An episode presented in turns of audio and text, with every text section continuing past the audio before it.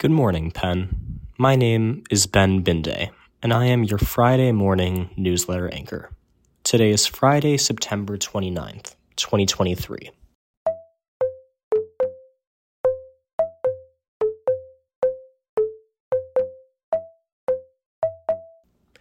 In today's newsletter, Penn is gambling its stock investments on a gambling company and a donut chain and all of Philadelphia's liquor stores closed fol- following widespread lootings.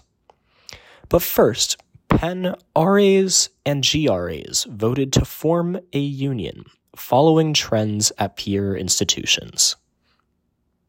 Today in DP history, in 2006, the DP reported that a report by the Washington based educator sector critiqued the U.S. News rankings methodology though experts said the report would have little impact.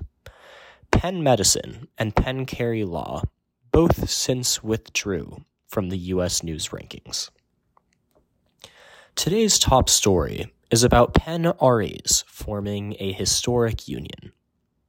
Penn resident advisors and graduate resident advisors overwhelmingly voted to form a union after votes were tallied last night. Voting took place over the past two days on the second floor of Houston Hall.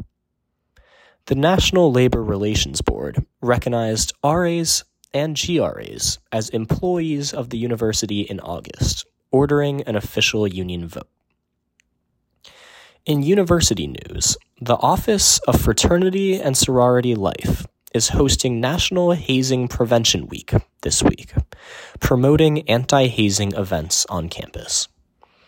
In sports news, in a two for one matchup, Penn football is slated to go head to head with Dartmouth on Saturday for its Ivy League and home opener. Thank you for listening to today's Penn Daily News Briefing. I am your Friday morning newsletter anchor. Tune in on Monday to hear Monday's top stories.